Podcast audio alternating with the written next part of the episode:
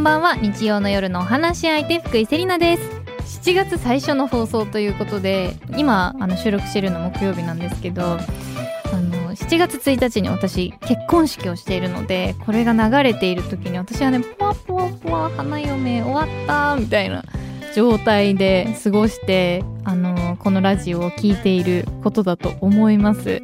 今はねあの準備に明け暮れすぎてなんかちょっともうもはやイラつき始めたりしているんですけどあのなんでこんな終わんないの？みたいな。なんでこんなお姫様じゃなかったの？みたいな。感じになってる状況ではあるんですけどあのこの、ね、日曜の夜に私がこうふわふわと幸せで過ごしていることを祈ります。今日もよろしくお願いします。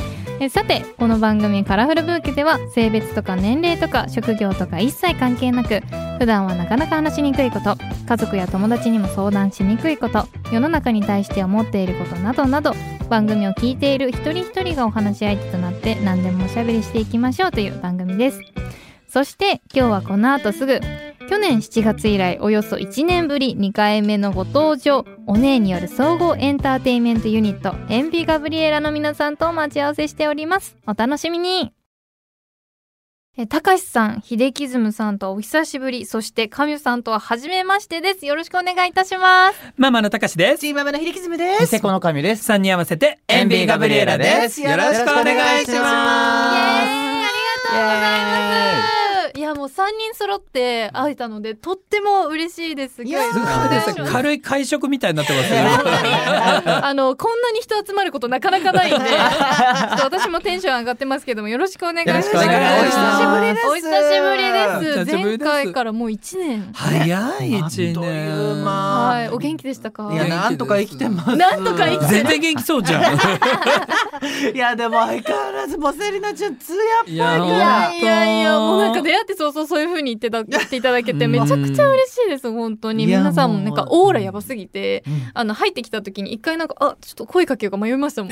話しかけていいのかな？と思っいやいやそんなとんでもない。でもないですよ。ていや前回もかなりなんかオーラある感じだったと思うんですけどやっぱりもう皆さん覇気がさらにパワーアップしてるような気がします。本当ですはい。私やっぱりあの覇王なんじゃない？覇王だから。覇王色なんですか？そうですね。だから目合うとみんな気絶します。え私さっきから結構目合ってるんですね大丈夫ですか もう死んでます耐えてますね。すでに死んでる可能性ありますよねいやいや今お幸せだからですよ。あもしかしたらバリアがそうです守りが強いのかもしれないそうですよもう歯をもかなわない。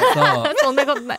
ありがとうございます。さあ、改めまして文化放送、そして秋田放送をお聞きの皆さん、こんばんは。福井セリナがお送りしています、カラフルブーケ。今日のお話し相手は、お姉による総合エンターテインメントユニット、エンビガブリアラの皆さんです。よろしくお願いいたします。よろしくお願いしよろしくお願いしま。ますそれでは1年前にもご出演いただいたんですが、改めてエンビガブリエラのプロフィールをご紹介させていただきます。はいはい。えアーティスト作家としてメジャーアーティストにも楽曲提供をしている高橋さん。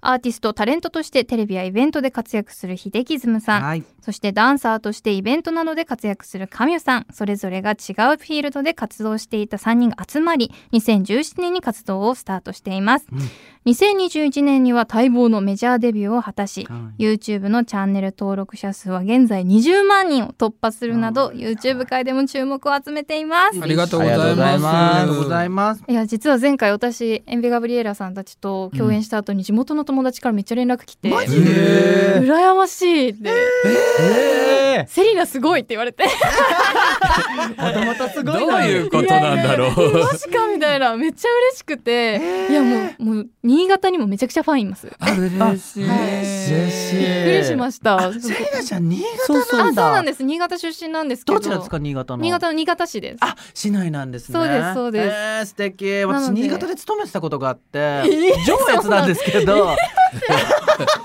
だから新潟の人大好きで。新潟に秀樹ズムさんいないですいないいないいないいない現実逃避。したね、現実逃避。若い時で、あのスノボがやりたくてリゾバに行ったんですよ。ワンシーズンだけなんですけど、はいそうその時にすごい新潟の方によくしていただいて、もうそれ以来新潟もう虜。えー、嬉しいめちゃくちゃ大好きですえよ。ーぜひあの新潟に行ったらみんな喜んでくれると思うので、あの地方公演とかあったらぜひあ、ぜひ行きたい。新潟うちら行ったんだよね一回。あ、これだけ。そう、かあのお友達がいるっていうのではい。連れてってもらって、であのまだシーズンオフだったので、うんうん。まあ、ゲレンデみたいなところは草原みたいになってあそうね。うんそうねう。ん。であれでしょあの日本酒の飲み比べみたいなやつ、ポンシカンね。ポンシカン行ったね。ポンシカン行ってくれたんですか？私ポンシカンご了承してるんで皆さんに。あれめっちゃ面白かったですよね。あそこ良くないですか？であそこの近くのなんか道端にあった射的とかやったよね。やったー。そうで私も知らないやつやってる。なんかちょっと地方にあるやつね。そうそうそうそうねあ YouTube 動画出てます。はい。そうなんですね。チェックしておきます。もうちょっと若いですけどね、うんそうですね。ねもう何年も前ですけどね、うん。いやじゃあ懐かしい皆さんが見られるってことあ見られますね。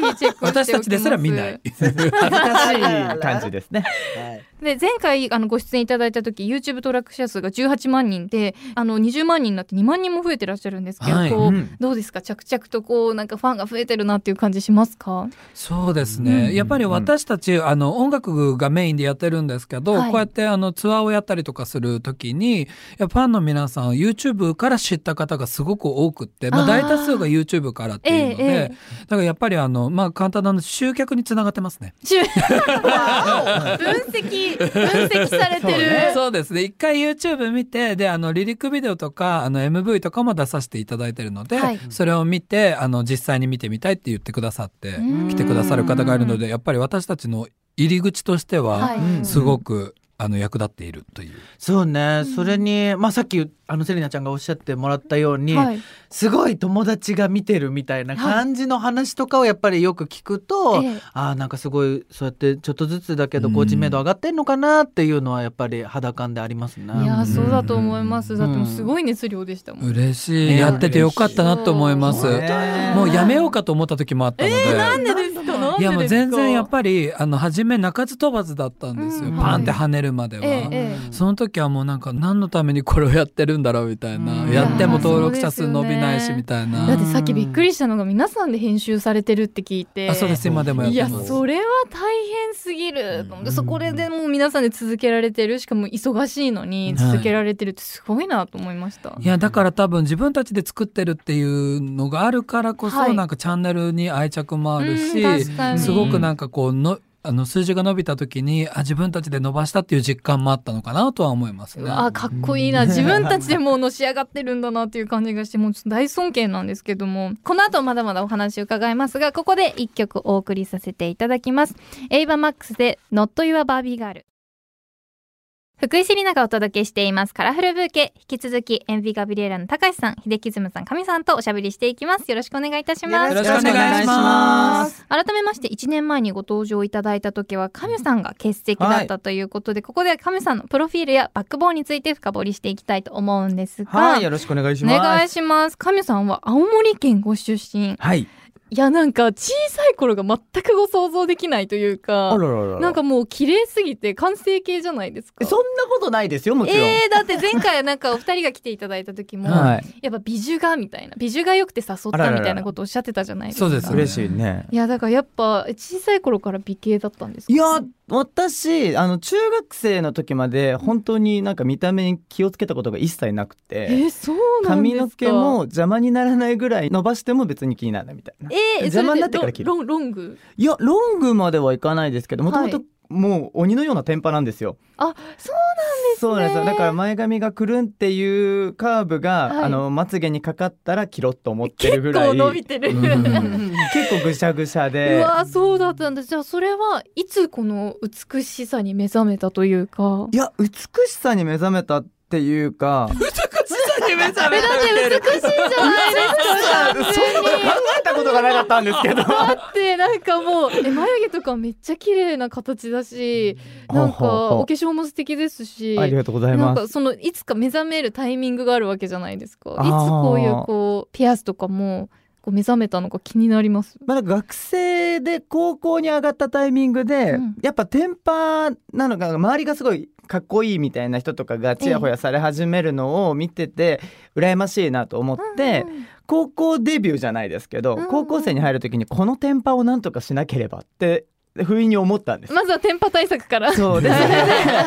このテンパのせいで私はチンチクリに見られていると思って丸坊主にしたんですよ。えー、極さら端にチンチクリンじゃん。極端極端。そうその当時あのアーティストさんで髪の長いあのグループがあったんですけど、はい。髪の長い中に一人だけすごい坊主にしてちょっとかっこいい感じになった方がいて、はい。それにちょっと憧れてあちょっと単発でもいいかもと思って心機一転変えたんですけどそしたら眉毛が気になったんですよ。ええええ髪は綺麗につるってなくなったんですけど、はい。あの眉毛がボサボサボサってなってるのが気になって あれあれって右左右左で整えてたら、はい。あのおじゃる丸みたいになりまして。えでもそういう時期ありますよね。あります。ありますよね。そういう時期あります。で高校デビューじゃないですけどちょっとはい。ヤンキーっぽいのがやっぱりこう地方受けが良くて、ええちょわかるな人気が出るみたいな。はいそうでした。はい。もうザって感じ。ザーっていう田舎でもあちゃんと学校とかも行ってたんですけど、えええええそこら辺ですかね服装とかちょっと気にしたり、あのまあなんだろうな。髪の毛とか眉毛とか綺麗に整えたいええみたいなので、あの雑誌の付録についてる眉毛キットがついてるえ号を買ったりとかして、えすごい。あえでもそこまでしてる方ってなかなかいなくないですか？いやまみんなやっ周てるんですりかね？やってましたやってましたうわ美意識高い。青森県の美意識高い。そんなことない人もいますけど、はい。なんかやっぱこう目立ちたいグループに入りたかった自分もやっぱいて憧れだったから、ありますよね。スクールカーストがあってちょっと上位に行きたいみたいな。行きたいみたいな。文化祭 一の軍にね。あのなんとかこう男子ナンバーワンみたいなのをちょっと目指した時期があって、うわーそうだったんだ。神さんもそういうところがあるっていうのちょっと親近感湧きますあ嬉しいです。実はそんな感じでしたよ。まあ、それでそれでだんだんこう美しくなっていきで途中からダンサーを目指されたということでそれは何かきっかけあったんですか、まあ、それもまた学生時代なんですけど、ええ。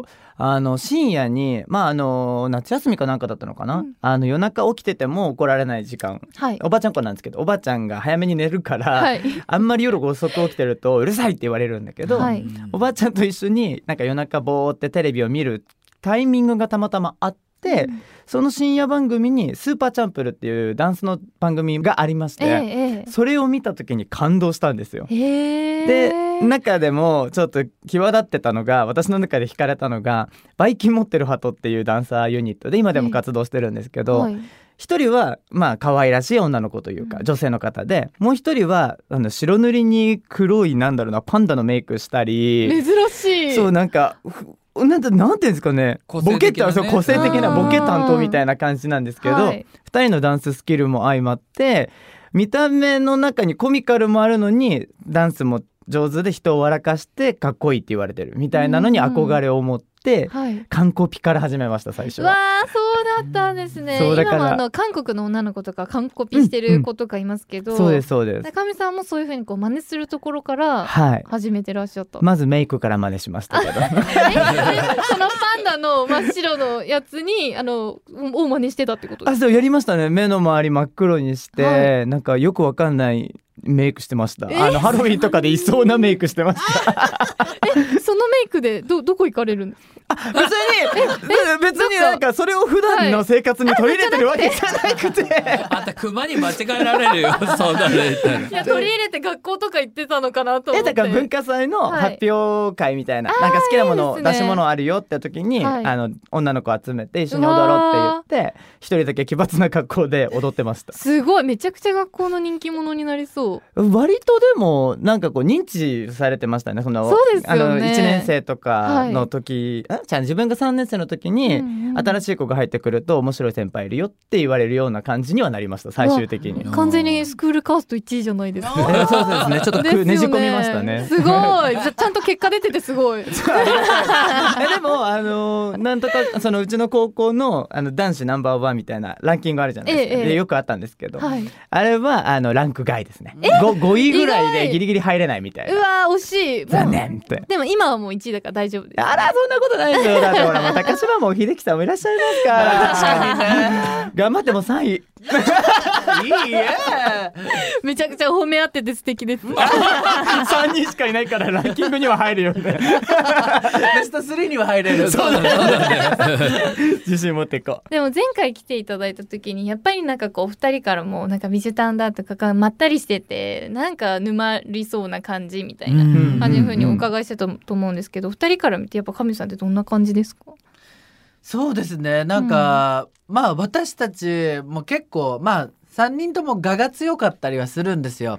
結構なんか例えばまあ1個の CD 作るでも YouTube 作るでも、なんかそれぞれやっぱり意見がすごくわーって出てくるんですけど、はい。そこをすごくいつもこうなんかこう柔らかい空気にしてくれるというか。えーそ うすごいなんかそういうまあ優しいそのねもともとやっぱりそのおばあちゃん子っていうのもあるのか、うん。やっぱり優しい心を持ってるから、はい。だからすごくこうそういう部分でねなんかこう和ませてくれるというか、うん。っていううのはすごい助かってますね。いやなんか短いお時間しか今お会いしてないですけど、なんかそれすごい伝わってきます。うん。そうですか。出てますよね。はい出てますね。すごうん。くまったりオーラというか、うん和ませオーラというか。そうですね。ん。うん。高橋さん的にはいかがですか？そうですね、ん。まあすっとぼけた弟みたいな 今のあのはい。秀樹もが言ってたことも踏まえつつなんですけど、割とキリッとしてる顔してシュッとしてるので、でパフォーマンスとかもダンス担当なので、ええ。あのまあ YouTube も見たらわかると思うんですけど、まあそういうシュッとしてる外見と裏腹に割となんかこうすっとぼけてるっていう、そのギャップみたいな。あふわっとしてるというかね。そうそうちょっと抜抜けてるっていうところがこう、チャームポイントになってるっていうふうに思うから、すごいなんかあなんか私はなんかすごい弟みたいだなって思いながら、はい。うん。じゃあみんなの弟みたいな感じなんですかそうですね。なんかすごいななんか愛くるしいですよねだうから。わ素敵。うん。なんかちょっとすっとぼけエピソードとかありますか？いやそんなのしょっちゅうですよ。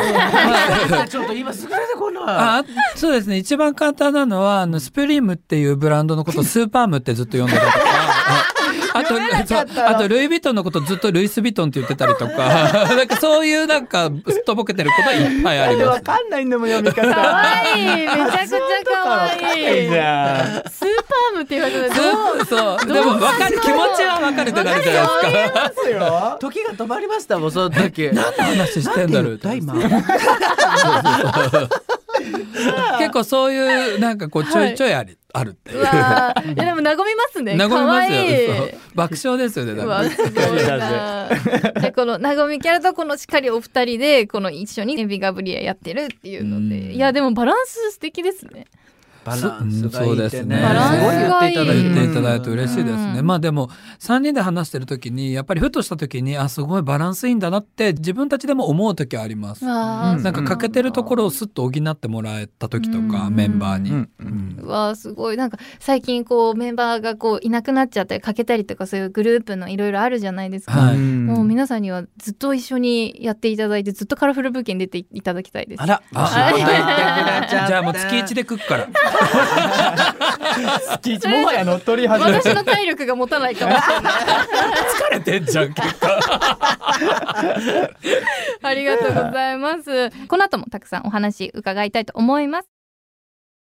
文化放送秋田放送をお聞きの皆さんの週末にちょっとした彩りを福井セリナがお届けしていますカラフルブーケ引き続きお姉による総合エンターテインメントユニットエンビガブリエラの高橋さん秀樹ズムさん上さんとおしゃべりしていきます。よろしくお願いいたします。お願いし。ます。さてエンビガブリエラの皆さんですが6月28日にメジャーファーストアルバムエンガベーシックをリリースいたしました。おめでとうございます。ありがとうございます。もあのさっき MV 見させていただいたんですけどめっち。ゃくちゃ賑やかで素敵なもうかっこいいし可愛いしの MV で、あのメジャーファーストアルバムということですが、はい。現在ご心境いかがですか？ねいやあのー私たちリリースものはやっぱり今までに何枚か出させてもらってるんですけど、はい。あのフルアルバムっていうのが初めてなんですね。ええええ。で今までミニアルバムだったりベストアルバムだったりとかだったのでやっぱりなんかこう感動もひとしおというか、はい。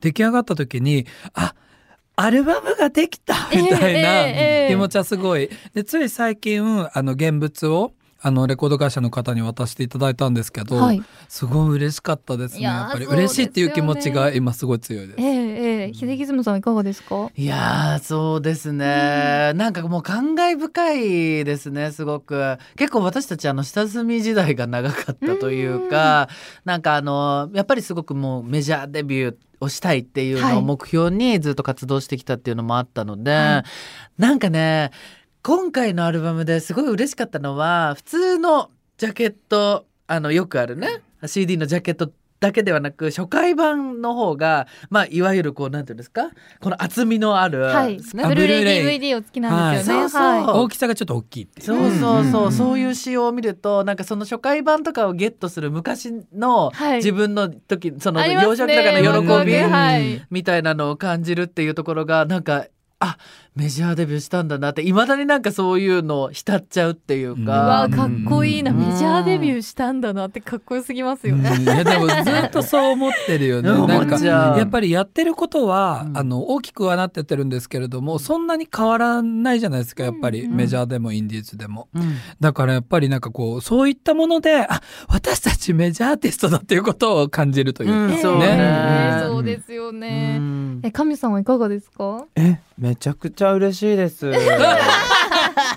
もう今の顔見せたいですよね。めちゃくちゃ嬉しいですよなんかこの縁側ベーシックを作るっていう話も割と去年のもう年末前ぐらいからねうん話にはなあ、ってそうだったんですてね。でそれがやっと形になったっていうのとあの、はい。リリースされたので皆さんのお手元に届いたっていうのが嬉しいですね。はい、いやそうですよね。ありがとうございます。えさっきももう見せていただいて皆さんでこう結構有名な YouTuber の方たちも出てたりとあそかうです。みんなではい。ワイワイこう一緒にダンスを踊ってたりもしてたと思うんですけども、今回はどんなテーマでコンセプトのアルバムになってらっしゃるんですか？私たちそもそもあんまりコンセプトをアルバムに決めてなくて今のところ、うんうん。なぜかというとあのシングルを結構あの出させていただくので、はい。結局アルバムにそのシングルが入るとなるとシングル自体が一曲一曲がもう全然違うジャンルのものなので、ええええ。もう寄せ集めにするともう雑多なことになるので、まあだからやっぱりコンセプトといえば全ての私たちを見せようっていうのが、まあコンセプトになりますかね。はい、ありがとうございます。い、や、なんかあの、たくさんこう、やっぱコラボされて、今まで YouTube でコラボされていた方たちとか出てらっしゃると思うんですけど、ご自分たちでお声がけされたりとか、そういうふうにされたんですかね？はい、あの今回はあのやっぱり私たちが一緒にコラボししている相手っていうのが、うん。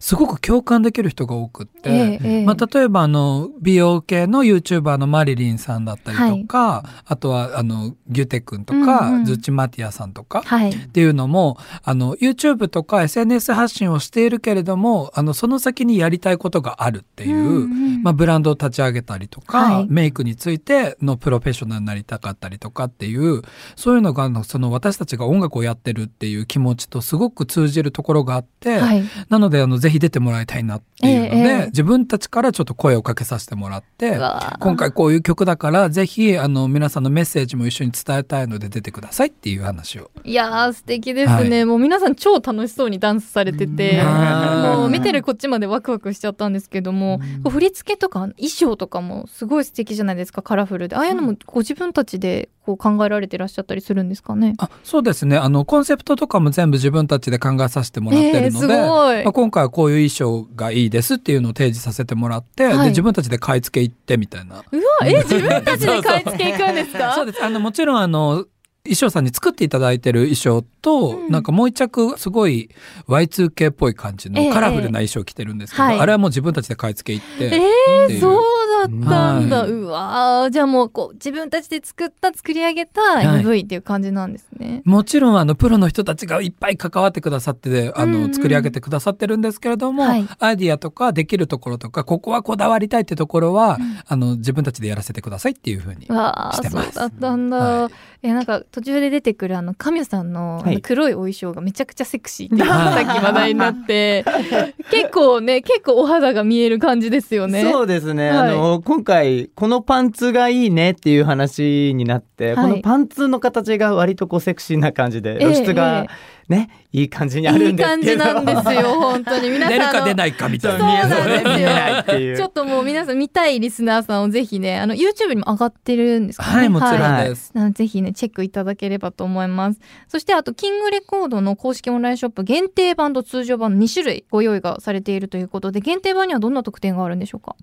限定版にはどんな特典があるんでしたでしょうか、はい。限定版みんな知らない。のねあなんですよ限定版の方にねは、今めっちゃいい感じに高橋さんがこう手で振ってたのに。そうなの。いや本当振り間違えたわ。なんかもうねいろいろねこうなんだろうあの見せたいものとかがたくさんあって、はい。こう提供したいものというかその、はい。っていうのがあって今回はですけどあの限定版はあのブルーレイがついててそのブルーレイは去年2022年にやったライブツアー2022パーフェクションサティスファクションっていうツアーをやらせてもらったんですけど、ええええ。そちらの最終日の、えっと東京公演の方の、えーライブがあーライブ映像が見れるんですね。見れるライブ映像がついてえー、おります。めちゃくちゃいいじ我ゃないです々今回か初めてなんですライブ映像出すの。が。ああそそううなんですすねね、なかなかまだライブ行けてないとかそういう人もいると思うんで、はい。ぜひ見たいですよね。そうですね。なので限定版はこのライブのブルーレイになっております。ええええあとは20ページのフォトブックがついています、そうなのめっちゃ大事じゃないですか。それもそれめっちゃ大事じゃないフォトブ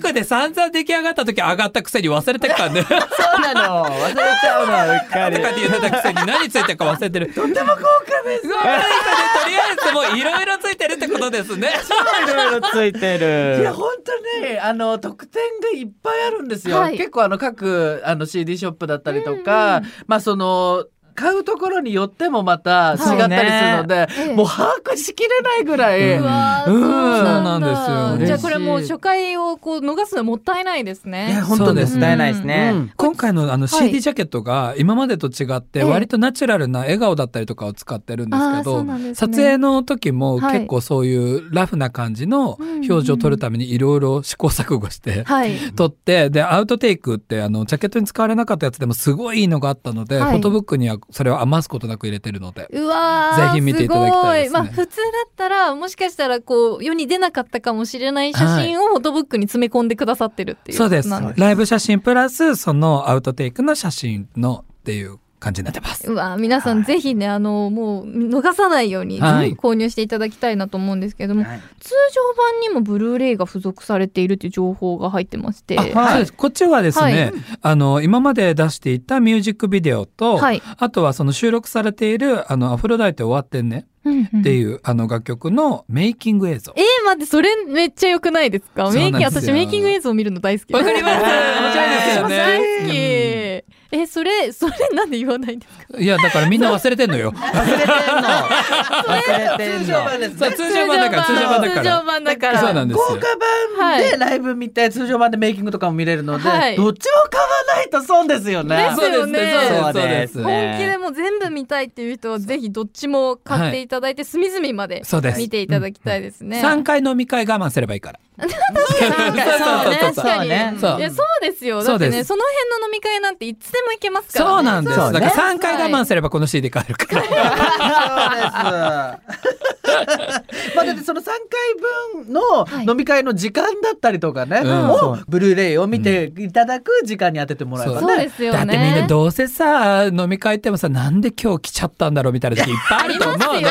それだったら内容分かってる DVD あブルーレイ見た方が。全然有意義よいいですねもうぜひいいよそっちに時間を使っていただいていいと思います。いいと思います。えちなみにこのあのメイキングの中で思い出に残っているエピソードとかありますか？そうですね、私はもう何と言ってもやっぱりこの終わってんねのは YouTuber だったりインフルエンサーの皆さんはと一緒に撮影させていただいた時間がもう本当にスペシャルすぎて、はい。もうこの番組のタイトルにもぴったりですね。カラフルブーケじゃないですけど。ありがとうございます。すごい。本当に個性的な皆さんが、ええ。あのまだお会いしたことないっていうような YouTuber さんとかもあのいらっしゃったんですよ。あそうなんですおね。互いにっていう、はい。うんうんっていう感じだったのに皆さん本当にもう人間ができてる人格者だなという感じで皆さん本当にすごいいい作品撮ろうっていうような感じで、はい。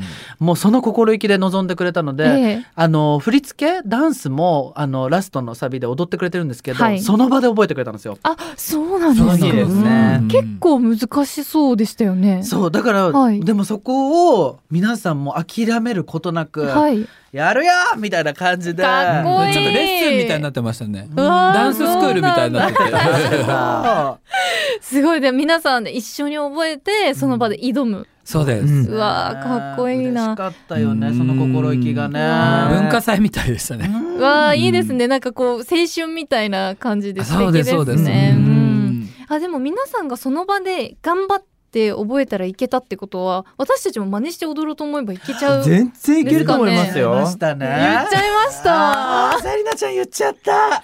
これは踊っていただくしかないかなそうええここで？いやここいやあのリスナーの人に見えないからその努力何にも見えないから。今覚えて動画撮るかなって思いましたけど面白いこと言うじゃない。みんなで覚えて例えば TikTok とかもできるってことですよね、そうですそうです、うん。うん。いや皆さんぜひね真似していただいて頑張ればいける、なんかレッスン動画とか出してほしいですね。あいいですね。予防ですけどねちょっとしたいですね。急に急に言っちゃった予防ですけど。あ全然。でも、はい。やっぱりあの今 SNS とかで流行ってるダンスって、はい。一見難しそうなんだけど、うん。実はちょっと練習したらあの覚えられるっていうのが結構多いじゃないですか、ええそこの路線狙いましたね、ああそうだったんですね、はい。じゃあぜひあのもうファンの方が皆さんで真似していただいてね、TikTok とか投稿してくれたら嬉しいです。あ嬉しいです、ありがとうございます、ここでアルバムから一曲お送りいたします。では曲紹介をお願いいたします。はい。それでは聞いてください。エンビー・ガブリエラで終わってんねたくさんお話聞かせていただいたんですが残念ながらそろそろお別れの時間となってしまいました。はい。ねえ最後に今日エンビガブリエラの皆さんがリスナーの方々に届けたい一言を花言葉にして番組で素敵な花言葉のブーケを作りたいのですがお一人ずついただいてもよろしいでしょうか？まずは高橋さんからお願いします。はい、えー、私高志の花言葉は出会いにします。はい。その心をお聞かせいただいてもよろしいでしょうか？いくつかあるんですけど、はい。まずはあのご結婚されたということで、おめでとうございます。素敵な出会いがあったんだなという。えー、嬉しいもう私のことなんであれなんですけどあとはもうまたた再びお呼びいただいたっていうのも、はいまあ何かの出会いかなっていう。ええありがとうございます、本当にあとはこれを聞いてくださってる皆さんが私たちの CD と出会うだろうということで。あ、もうこれは決まりです、ね。はい決まってますはい。はい ありがとうございます。秀樹さんお願いします。はい。じゃあそしたら私はうんあにします。うわ、あー、はい素敵。あのー私実はサインにもキスマークを入れてるんですええよ。ええまあこんなワードを言ってあれですけどやっぱりこうまあ戦争するより愛し合えじゃないですけど なるほど。めっちゃ笑ってるよ。なんか急に来てびっくりしました。戦争っていうワードがね。そうそこでもうなんか本当私たちの楽曲で「Don't Talk Just Kiss」っていう曲もあるんですよ。うんうん一番初期の時の曲なんですけど、ええええもう会話じゃなくてもうキスしろみたいな もう感じの楽曲もあるぐらいなんですけど本当なんかこう愛あふれるような人間関係を皆さん作っていってほしいなということで、はいこの言葉にします。ありがとうございます。とっても可愛いです。続いて神さんお願いします。私は優しさはい。です。その心は？その心は、はい。あの優しさっていろんな優しさがあると思うんですよ、はい。言わない優しさ言う優しさうん。怒る優しさ、あー我慢する優しさとか。あいろんな優しさがあるんですけどまあいろんな優しさをなんだろう皆さん持っていただいたりふとした時にあこれはこの人が私に対して思ってくれる優しさなんだとか、優しさだから言わなきゃいけないとかっていうのでなんかこう優しさを大切にしていただければ一人ずつ一人はみんなのためにみんなは一人のためにってあるじゃないですか。うんうんあれっていろんな優しさの中にあると思うんですけどはい。まず一人のためにその優しさを使ってあげることによって拡散していくかなと思うので、優しさって言葉にしましたあ。りがとうございます。今日はあの神さんと初めてお会いさせていただいて、本当にもうそれこそ優しさというか柔らかい空気が伝わってきて、なんか私も優しくなれそうです。あーセレナちゃん十分優しいでしょ。いやいやいやもう来ると怖いですよ。恐ろしい恐ろしい。ありがとうございます。皆さんからいただいた花言葉しっかりとカラフルブーケに束ねていきます。さあ、そしてお知らせなどございますでしょうか？はい、えー私たちですね7月30日から、えー、六大都市ツアーを開催させていただくことが決定しております。イエーイありがとうございますはい、タイトルがエンビーガブリエラライブツアー2023エンガベーシックということですね、えー7月30日宮城仙台を皮切りに6大都市回らせていただくというような感じで8月26日土曜日に東京に戻ってくるというような流れになっております詳しくはあのエンビーガブリエラエンガブで検索していただきましてぜひホームページなどチェックしていただけたら嬉しいですはい、ありがとうございます。すでにこのツアー内容とか皆さんの頭の中でイメージされてるんですかね？そうですね。なんか今回はこの「演歌ベーシック」というアルバムを引っ提げてのあのツアーになるので、はい。まあ先ほどもちょっと言ったんですけれども10曲入ってるんですが全然違うジャンルの楽曲が入ってるんですよ。ええそれをどういうふうにあの皆さんにお届けするかっていうところで結構な派手なショーになりそうだなっていう、うんはい。じゃあ結構こう仕掛けとかサプライズ演出とかもあるんですか？そうですね。あの秀樹さんがあの宙を回ったりとか。本当ですか？なわけね。まあでもあの声出しが今ライブでできるようになったので、あの今までの楽曲とかも声出して一緒に歌えるようになったので、はい。一番の楽しみはもうそこかなと思いってます。やーそうですよ、はい。全然違いますよね。いやもうすでに声出し OK になってからライブ何回かさせていただいてるんですけど、はいもう全然違いますね、うんうんお客さんとの一体感が、はいね、それをあのどういうふうにステージに入れて皆さんと2時間楽しめるかっていうところを考えていきたいかなと思ってます。はい、ファンの皆さんにぜひね、それを味わっていただきたいと思います。というわけで、エンピガブリエラの皆さん、今日はありがとうございました。ありがとうございました。フェミラクトプレゼンツ、カラフル相談室。さて、ここからは、フェミラクトプレゼンツ、カラフル相談室のお時間です。日常生活のちょっと話しづらい悩みや愚痴、もやもやが少しでも解消できるように、私なりのアドバイスができればと思います。今回のテーマは、この夏、おしゃれを思い切り楽しみたいのに、生理中のファッションについてのモヤモヤです。コロナ禍も明けて、フェスに花火大会に夏祭りに、久しぶりに夏のイベントをおしゃれに楽しみたいけど、毎回悩む生理中のファッション。いや、私も生理中はさすがにこの真っ白いこうズボンとかは、まあなかなかちょっと履いたりするのは悩む時もあるんですけど、おすすめのアイテムとかあるのでぜひご紹介させていただきたいと思います。それではまずリスナーの皆さんからいただいたモヤモヤのメッセージご紹介していきましょう。え匿名の方からのメールです。生理中は漏れが心配で白や水色、ピンクなど淡色のボトムスが着られない。月経カップにしてもやはり安心できずファッションの幅が狭められている気がしてモヤモヤするというメールいただいてます。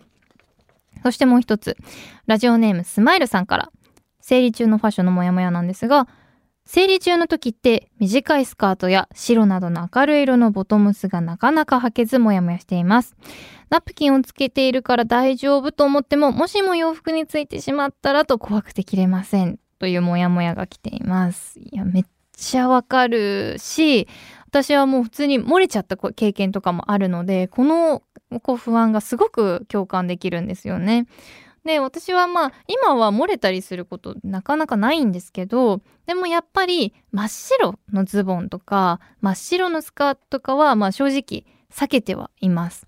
ただ私の中ではこう漏れの対策いろいろ試行錯誤していて結構たどり着いたアイテムがあってぜひ紹介したいと思うんですけどあの履くタイプの生理ショーツ。で今ってあの生理用のパンツみたいなパンツ型の普通の布に吸水ショーツがくっついてるみたいなパンツ結構流行っていると思うんですけどそれもいいんだけどさらに私がいいと思っているのはナプキンがショーツになっている。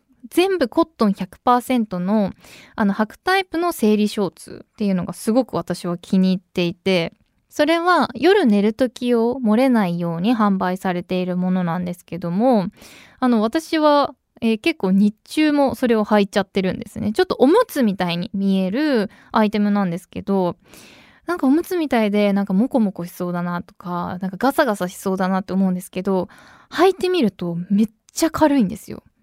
だからあの夏でも熱みたいにならないし360度四方八方からこう吸収されるので本当に1ミリも漏れないんですね。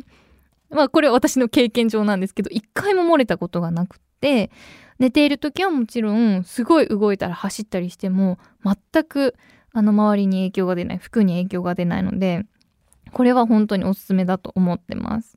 でプラスこういう対策をしてもどうしても量が多くて漏れちゃう子っていうのは月経過多の可能性があるんですね。血の量が多くなってしまいすぎて漏れてしまう。月経過多っていう症状があってその場合だとやっぱりホルモンバランスの乱れだったりとか膣内環境が整っていなかったりするのでそういうところのケアをしっかりしてあげるのも一つの手だなっていうふうに思います。ぜひやってみてください。さて今回は生理中のファッションについてのモヤモヤについてお話ししてきましたが最後に改めて私からのスカットワードは万全対策で夏もファッションを楽しみましょうです。さてこのコーナーではメッセージを送っていただいた方の中から抽選で毎週1名様に乳酸菌サプリメントフェミラクトをプレゼントいたします。それではフェミラクトプレゼンツカラフル相談室次回もお楽しみに。